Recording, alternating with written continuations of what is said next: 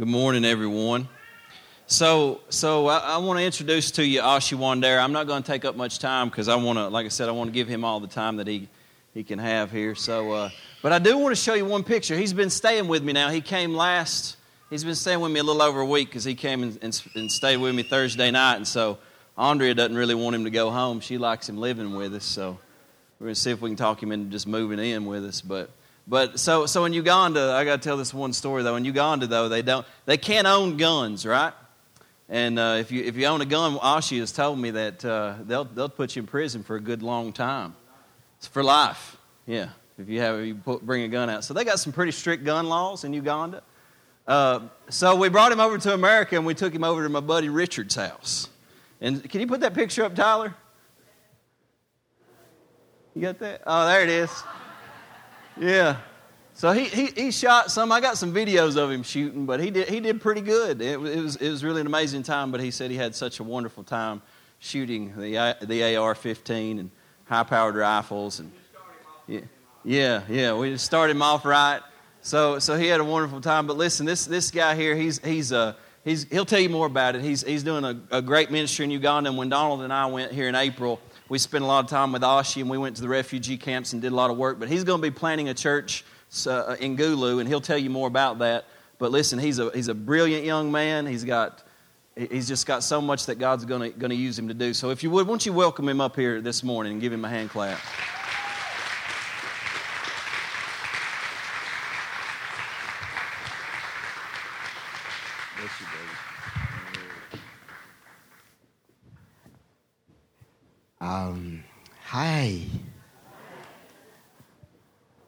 Um,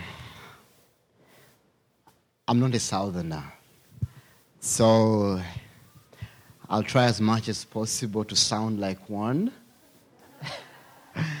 uh, because um, our accents are a bit different from yours. So I'll try, um, by the grace of God. You know, Andrea is a teacher, so she's been t- taking me through some classes uh, to announce things like NTL, you know, stuff like that. praise the Lord. Now, in Africa, we tend to say praise the Lord a lot. So, in case I forget and say praise the Lord, say amen. All right? Praise the Lord. Amen. Praise the Lord. Amen. Praise the Lord again. Amen. Well, uh, my name is Asha Wandera and I'm so excited to be here. My brother Henry was here a couple of years ago, I think for about two, two and a half years. He stayed with you guys, and uh, I heard so much about City of Hope. And I was always looking forward to the day I'll visit. Not just to preach, but to visit and just spend time with you and today, I think I really count myself extremely blessed to be able to stand before you and be hosted at City of Hope Church. I know a couple of faces. I've met a few already, like my big sister Tina Nelson, uh, my sister and her husband Tikita and Travis Whitehead, my little nephews Titus and Taka. Yeah. Of course, my big man, Pastor Donald. Um, I think he came in 2008 when you first came. Uh, he had a conference in the church that I was attending then. And uh, God used him.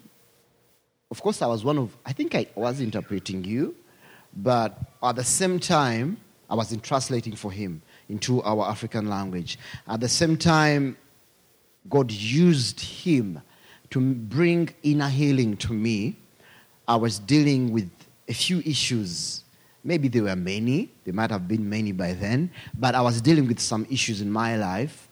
And he came and taught a couple of messages, but one of the messages was about uh, rejection. And I was dealing with a few things in my own life. So I want to let you know, uh, church, that Pastor Donald Sims has done a great work in my country. And I'm a product of his work.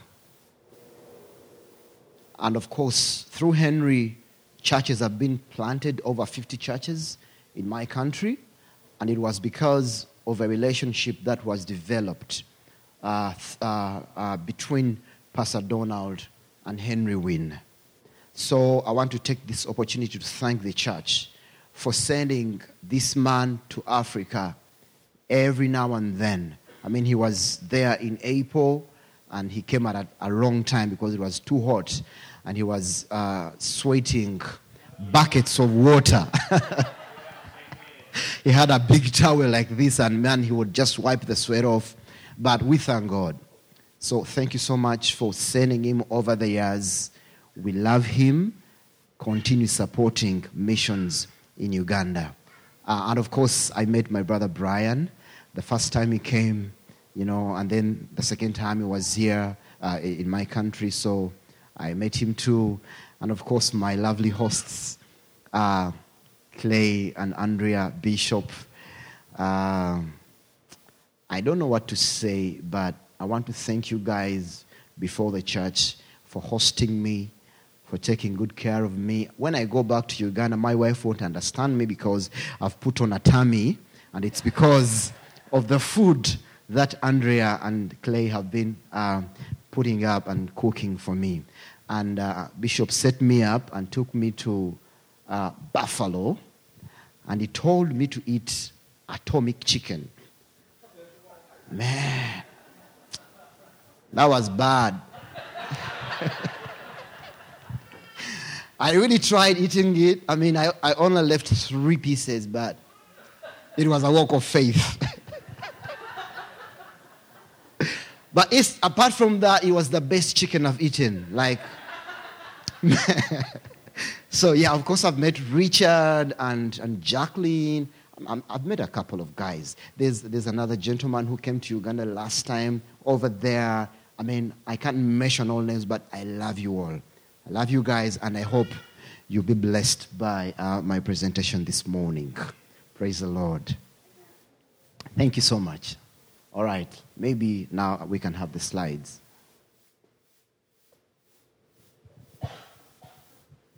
Yeah, so this is my family. I am married uh, with one wife. Uh, I have to make that very clear because we have some of our men have multiple wives in my country. It's, it's a traditional right. Okay? To be a man, you have to have multiple wives.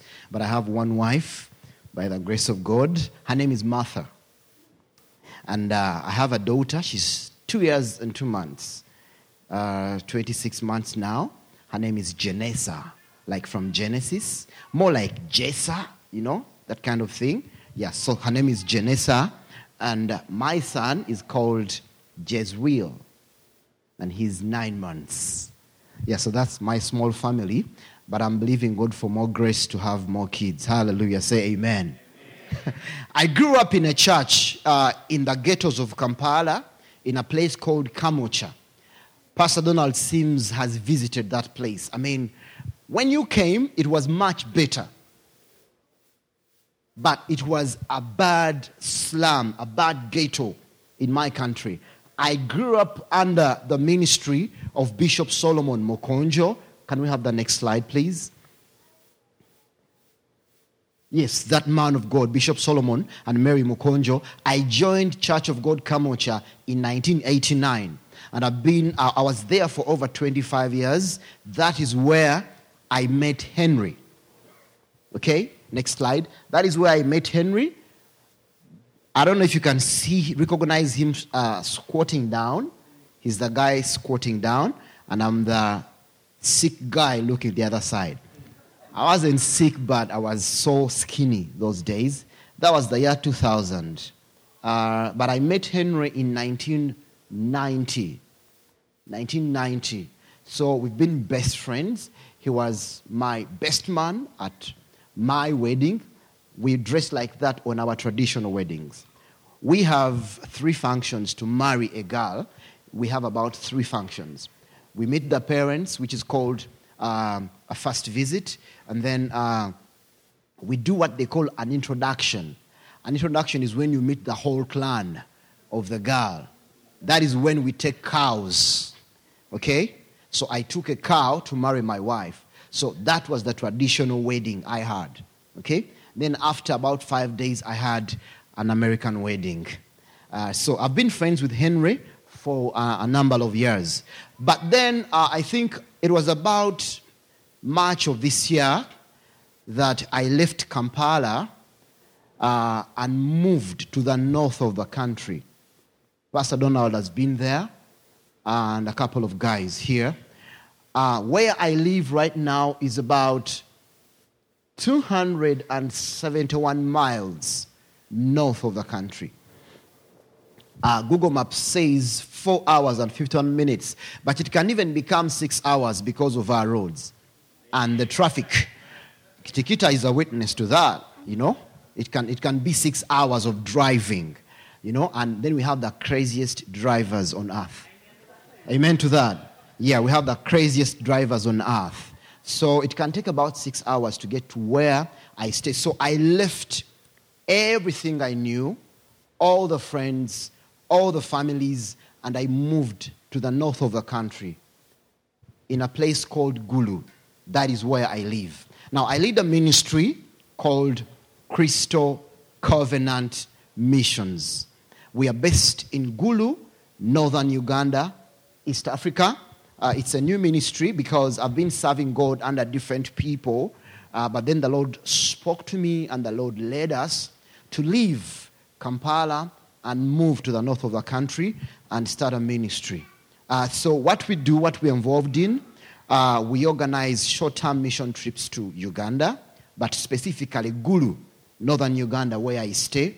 Uh, we, we, we are there to plant churches. We are going to plant churches. We are planting our first church the moment I go back. We'll be planting a church. Uh, we also, because you see, the problem, one of our problems in Africa is lack of knowledge. I mean, the knowledge is very low. Uh, we don't have resources. So people are very limited in their interpretation of Scripture.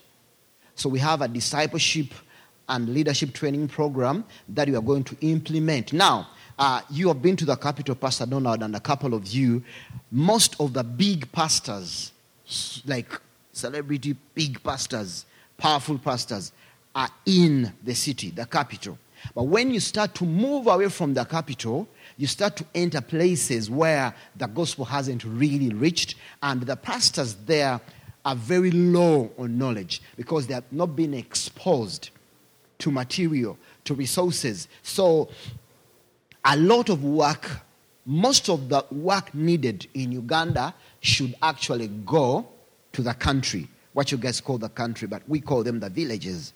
That is where people need training. So I believe that God has set me to Gulu for a purpose uh, to help pastors and leaders and to train them. But apart from that, God has given me a unique gift, and I believe that I'll be able to use that while there.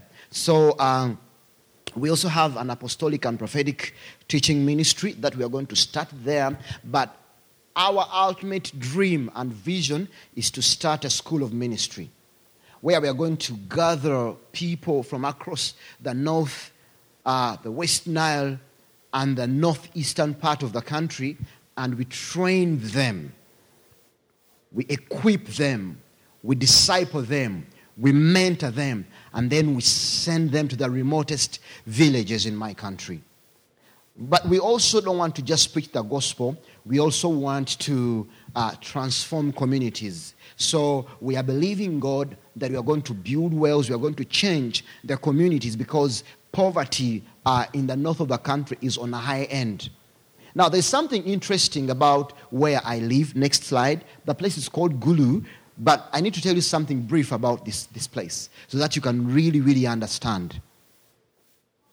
Now, Gulu, of course, it's found in Africa. Next slide. Africa is a continent. It's not one country like the US, okay? It is a continent that is actually bigger than, it's close to Canada and the US and Mexico combined. but it's actually bigger because it's a long stretch of land. But inside of Africa, there's a tiny country called Uganda, at the east of Africa. That is where I was born. That is where I live. That is where I serve. Africa has 1.216 billion people. We are next to Asia. So Africa is a huge continent with so many people. In the north of Uganda, there's a block called Northern Uganda. That is where I live right now. Uganda has 44.3 million people as I speak. But then something happened over the years. Since 1987, Gulu, the main district in northern Uganda, was terrorized by a rebel leader called Joseph Kony. Joseph Kony terrorized this region for over 25 years. The war displaced nearly 2 million people. More than 10,000 people were killed in massacres.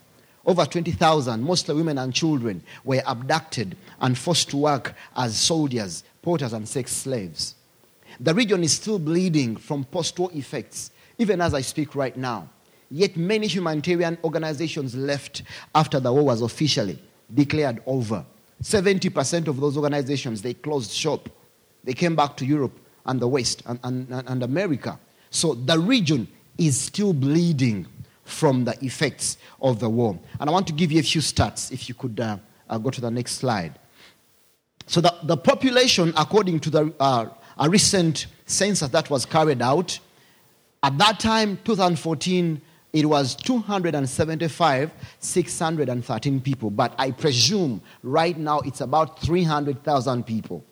But 89% of the national poverty lies in rural areas. Acholi region, where I live right now, contributes 9.8% to this national poverty.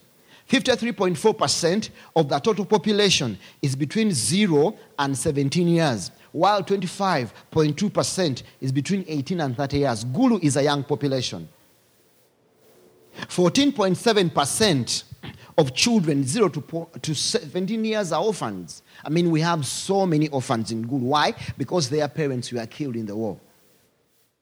One of my disciples was actually, uh, his mother was adapt, uh, abducted, taken into the rebel camps, made pregnant, but because the father was a commander, she was able to escape and had this baby in the hospital. So this guy has never met his father because his father was killed in the war. So we have many of such guys.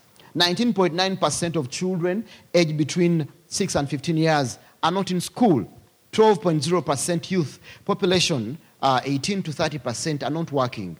So there's a lot of joblessness.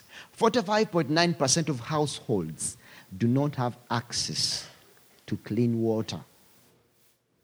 Water is a big problem the more you go north, the country is blessed with so many resources. But when you go the north of the country, there's the, it's like a drought. It's a dry place because you're, you're going into places like South Sudan. So Gulu has a problem. Northern Uganda has a problem of water. But 22.5% of households, they don't have pit latrines. I normally tell this joke that uh, I can make a bed in an American toilet because they are very clean, they are tiled, I mean, they are beautiful. But in Africa, in Uganda, in northern Uganda, they have pit latrines. And some of those pit latrines, some of, of the families can't even afford to dig a pit latrine. And of course, households are bad. People sleep in, in, in huts, grass thatched houses. Some of you have been to Uganda, you've seen those houses. Now, where I grew up with Henry, in my mother's house, where we stayed for a couple of years, we used to use such lamps. Such lamps, uh, they use paraffin, but they are very dangerous. In case you sleep and you knock it, and you sleep in such a house, it can make a fire. So there are so many fires in the north of the country because of that.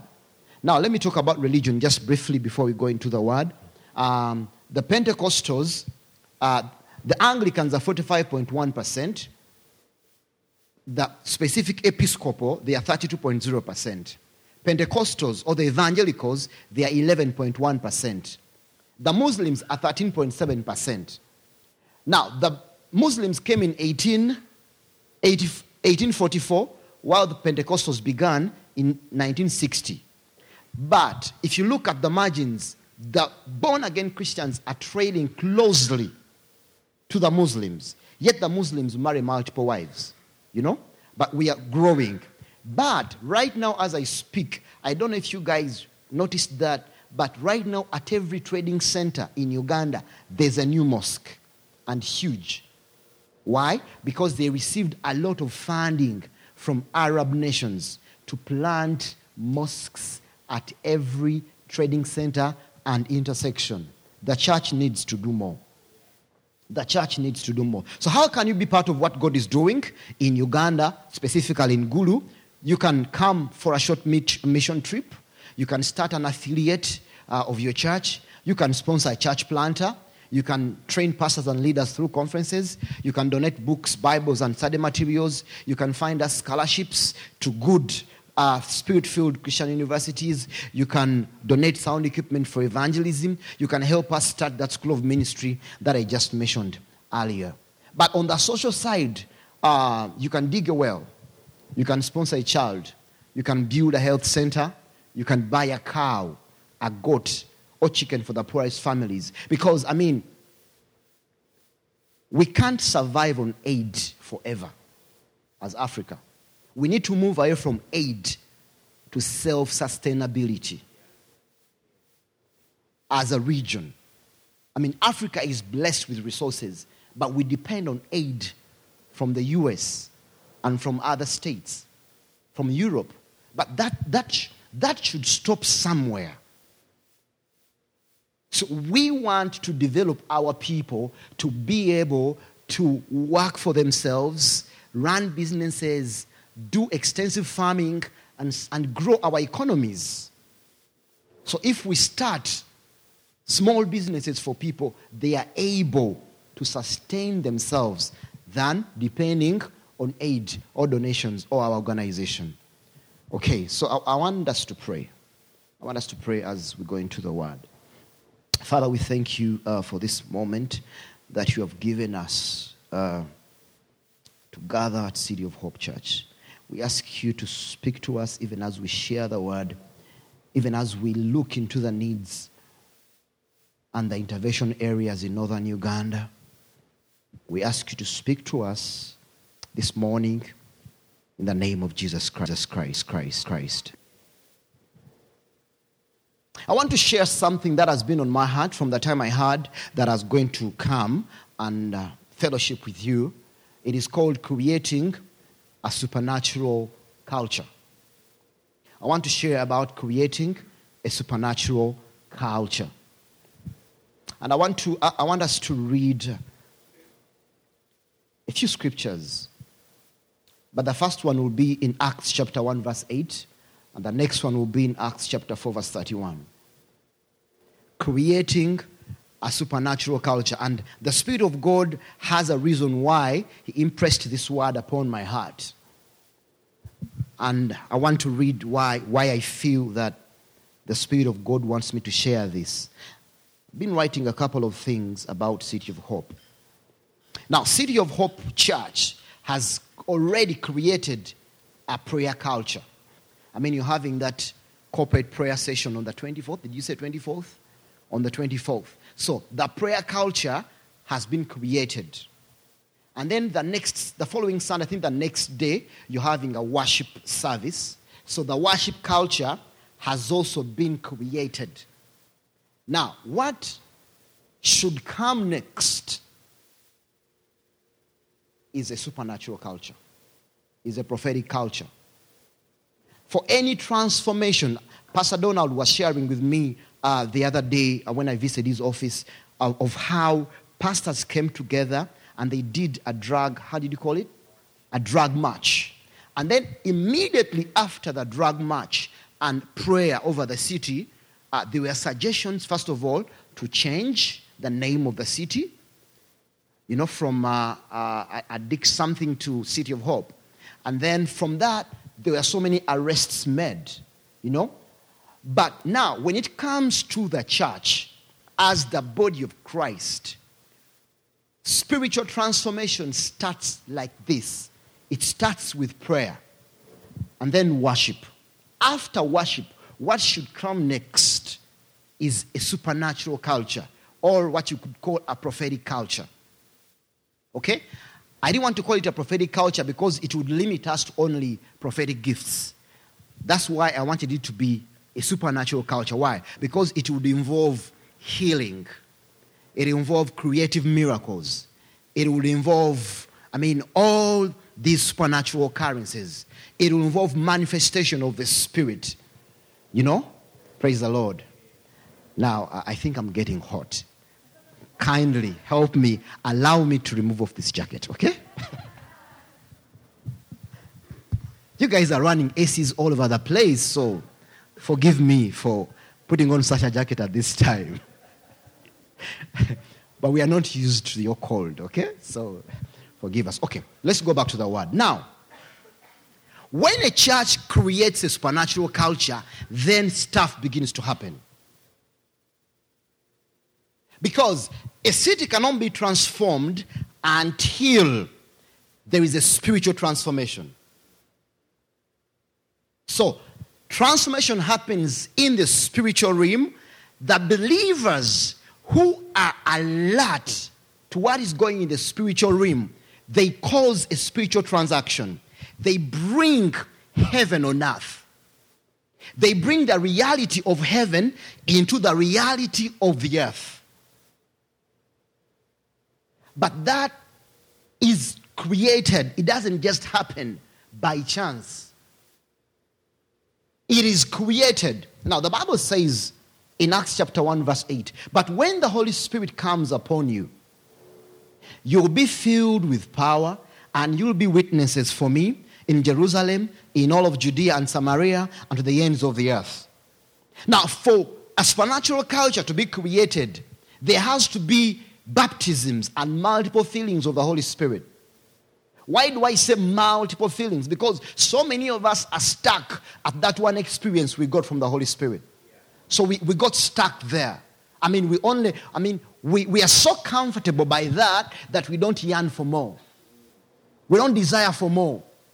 We don't go deeper into the Lord for more. We don't press on for more. Yet it doesn't have to stop there. The Christian life is a journey, it's a pursuit of lovers. I mean, every now and then you have to take your wife out. She doesn't get tired of it. It's a pursuit. Travis, am I telling the truth? Yeah. It's a pursuit.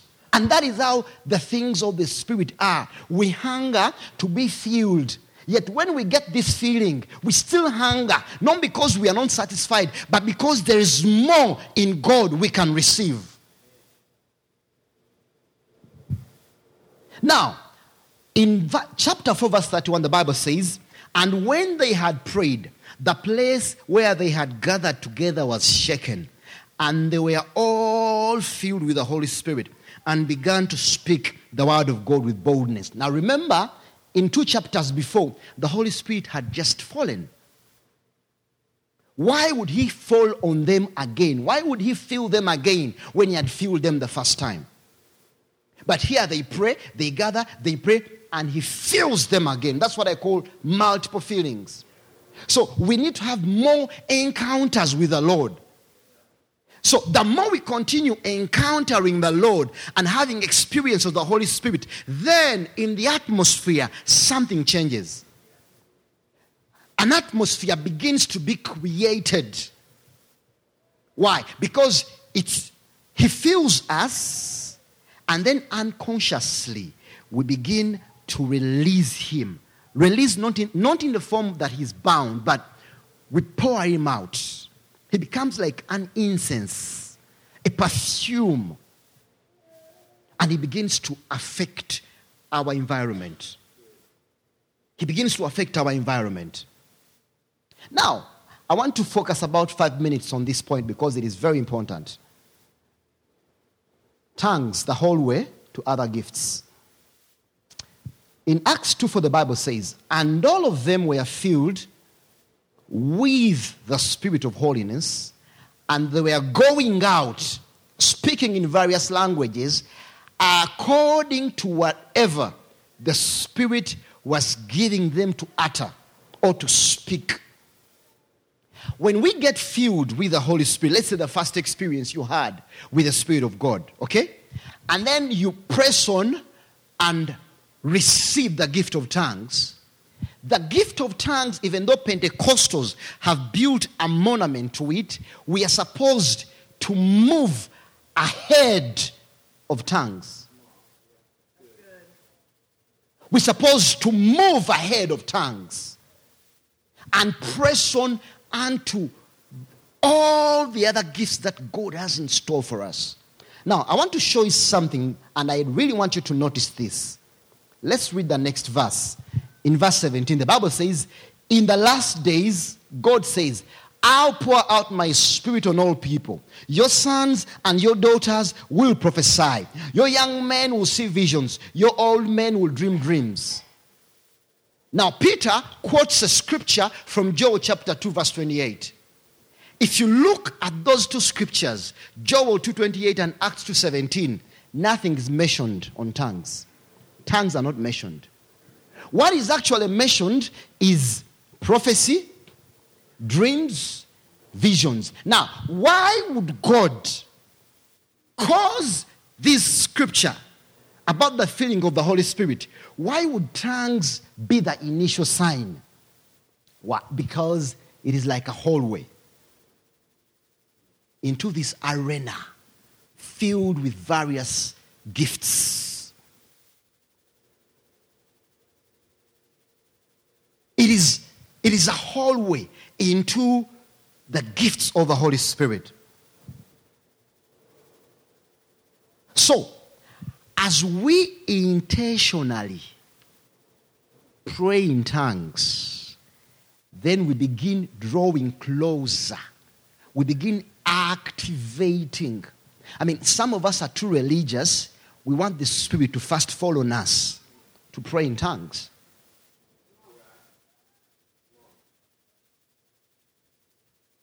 No, it's not like that. The Spirit of God is already in you, He's already dwelling in you. He doesn't need to be jump started. He's already dwelling in us. I mean, we bear, we, the Bible says we have this treasure in earthen vessels.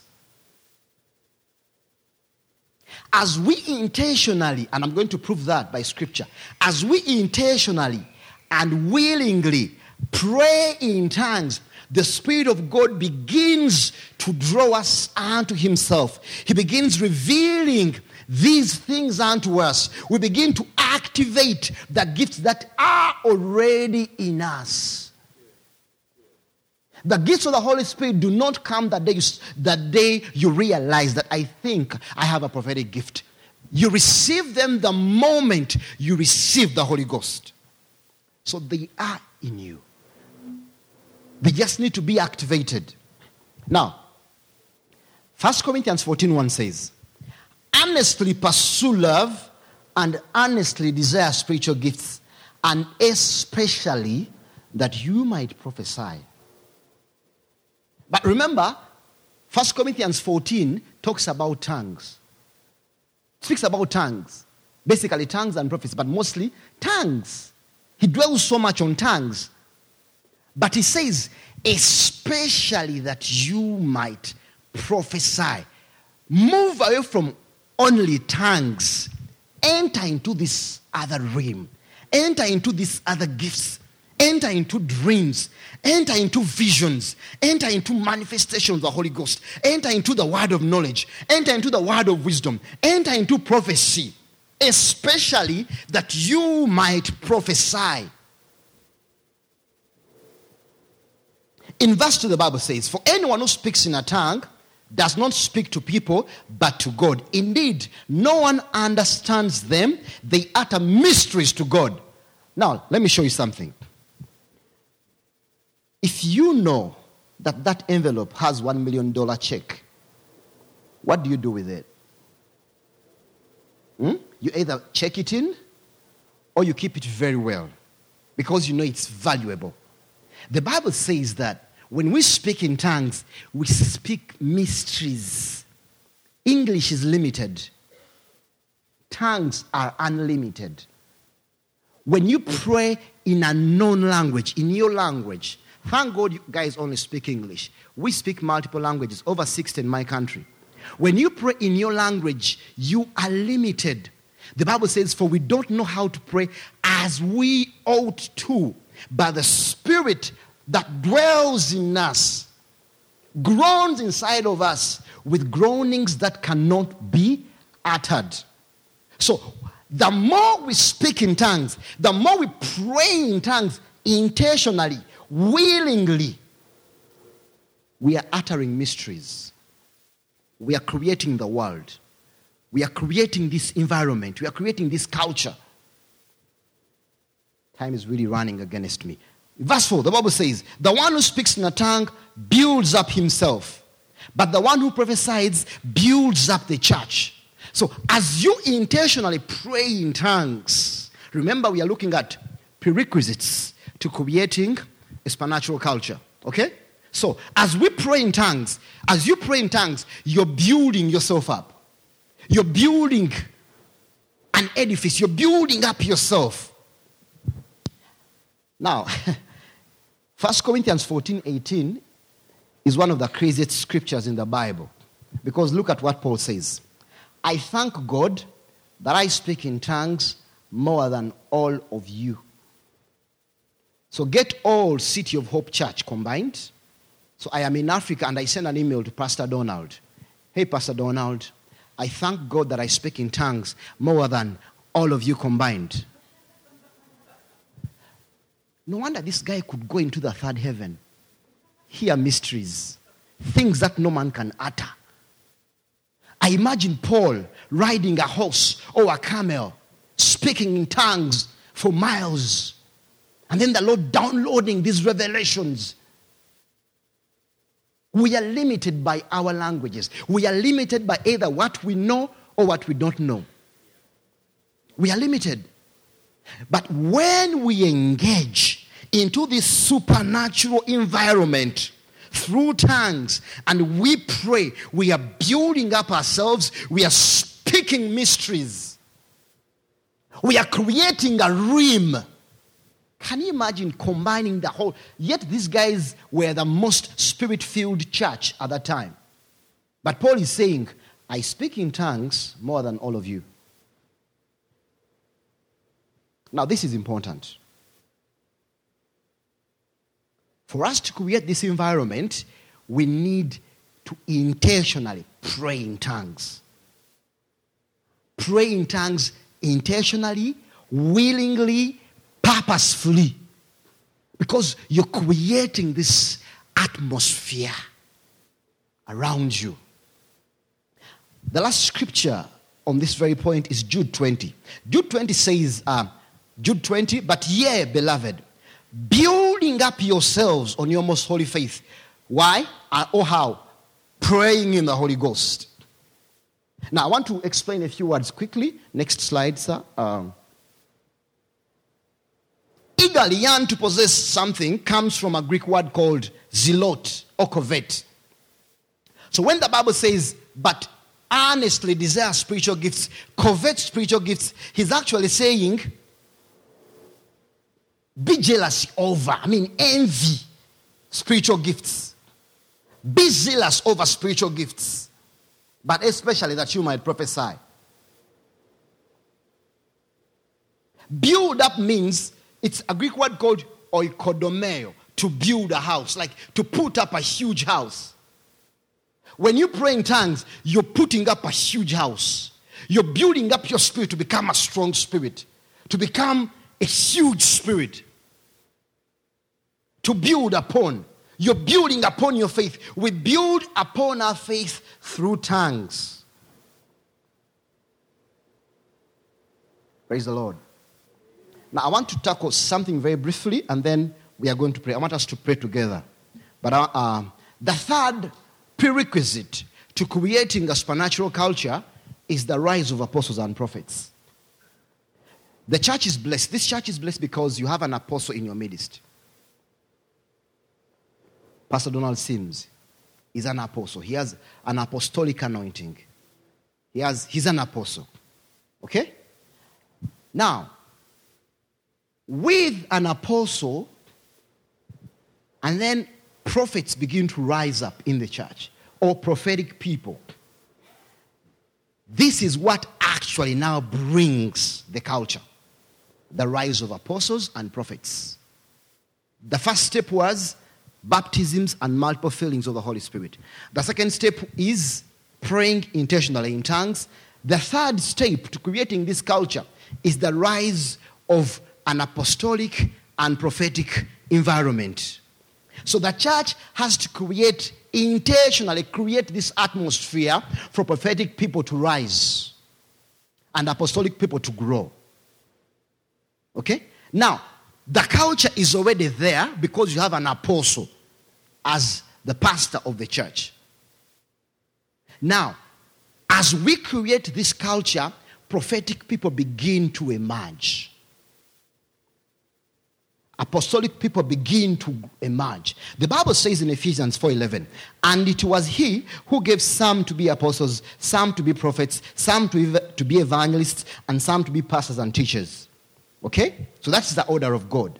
The next scripture is in 1 Corinthians 12 28. It says, And in the church, God has appointed first of all apostles. Now, this issue, I'm, I'm so sorry to say this, I, I, I, I, apologize in advance. But this tradition of having pastors and teachers leading congregations, pastoring churches, my own conviction is that it is wrong. It should be apostles and prophets. When you read the entire New Testament, it was apostles who led churches, not pastors. Pastors led communities, apostles led congregations. Why? Because they create this culture. And in the church, God has appointed first of all apostles, second prophets. Then it lists the other, the, the other three. Let me prove another scripture. Acts 5:12. The Bible says, "And through the hands of the apostles came many signs and wonders among the people." Through this apostolic environment, through an apostolic leadership, through a prophetic leadership, signs and wonders were manifested. And then the last scripture is Acts 13:1. It says, "Among the prophets and teachers of the church at Antioch of Syria were so it seems that apostles and prophetic teachers in the church at Antioch were in plenty that the Holy Spirit had to handpick. Otherwise, all would have presented themselves. I mean, this was a church full of prophets and teachers, prophetic teachers and apostles.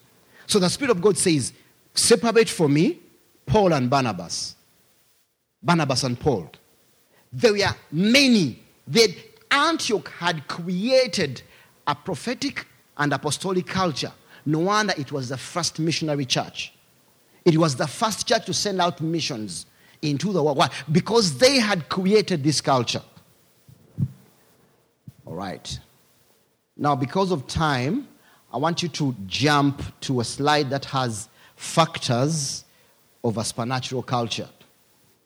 Because of time. There. I want to only speak of those four because of time, and then I want to use the next uh, five minutes to pray together as a, as, as, a, as a church, corporately. Now, the Bible speaks of boldness. Okay, to create this culture, the factors that show that this culture exists is boldness, risk, experimentation, innovation, and practice. This culture is not automatic it has to be created. And then these people that have been gifted, they have to start taking risks. You won't wake up tomorrow and give a word of knowledge on someone's account number if you've never practiced. Henry and I, back in Uganda, we practice. We created an accountability group where we practice prophetic gifts. But you have to take the risk. You have to risk. You have to experiment. You have to innovate. You have to practice. So, a culture has to be created where we can, you know, train ourselves, practice, risk, and also innovate.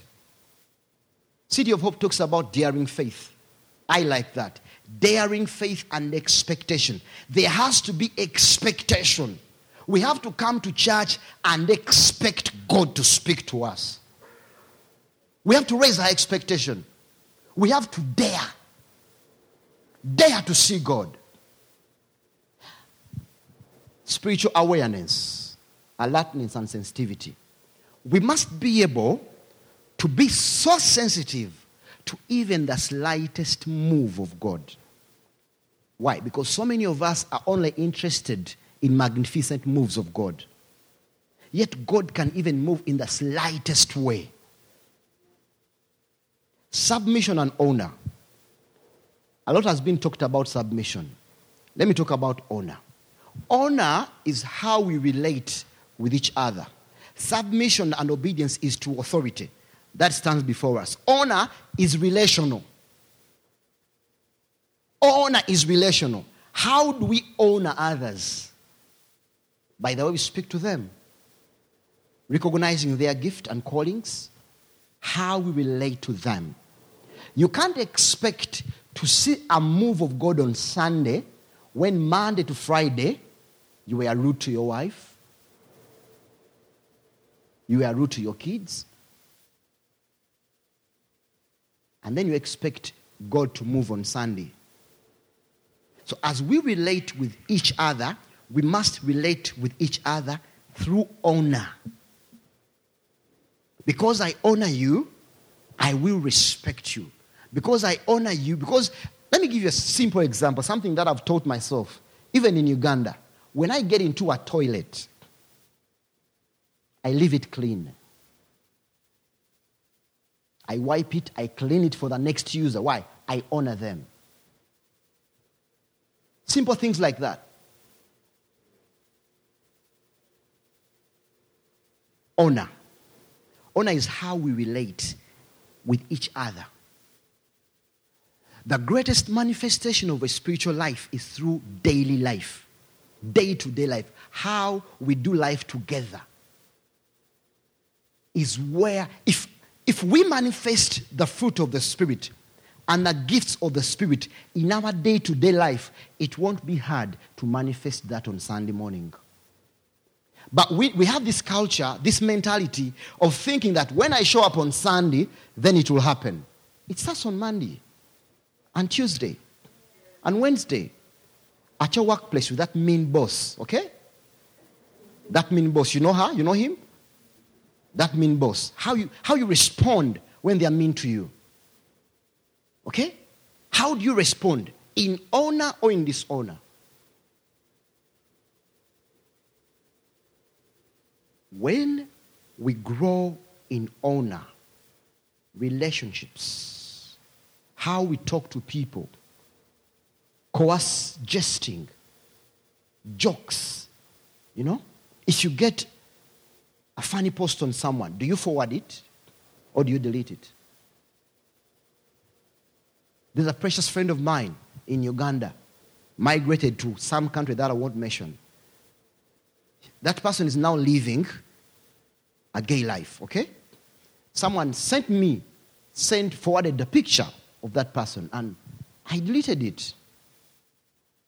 Because I honor her. I don't want to spread that. That's honor. Day to day life, church culture, church family. How do we treat each other when we come? Are we friends on the pulpit but enemies in the small group? Enemies in the worship team rehearsals? Honor. Okay? So I want to stop there. I want to be an American. Because in Africa, we preach until we drop. But I want to stop there. I want us to pray together. And I ask the band to come Just play something for me. I want us to pray together. And I want us to take risk. I want us to try these things, okay? Just five minutes, but I want us to risk. I want us to risk. I want us to experiment what a prophetic culture would be. A prophetic culture allows people to fail. Missing it doesn't make me a false prophet. But I have to be mature enough to know that I'm vulnerable. I'm going to leave this slide with my brother, Clay. It has 20, 16 more points I've not tackled on. Maybe some other time he can go through them and then maybe continue with where I've stopped. But when I miss it, if I give you a wrong word of knowledge, I have to be vulnerable enough to admit if I've missed it. But on your part, the person who has received this wrong word of knowledge, you don't call me a false prophet right away. Give me chance. Give me chance to grow. Allow me to grow. Are we together? May we stand up.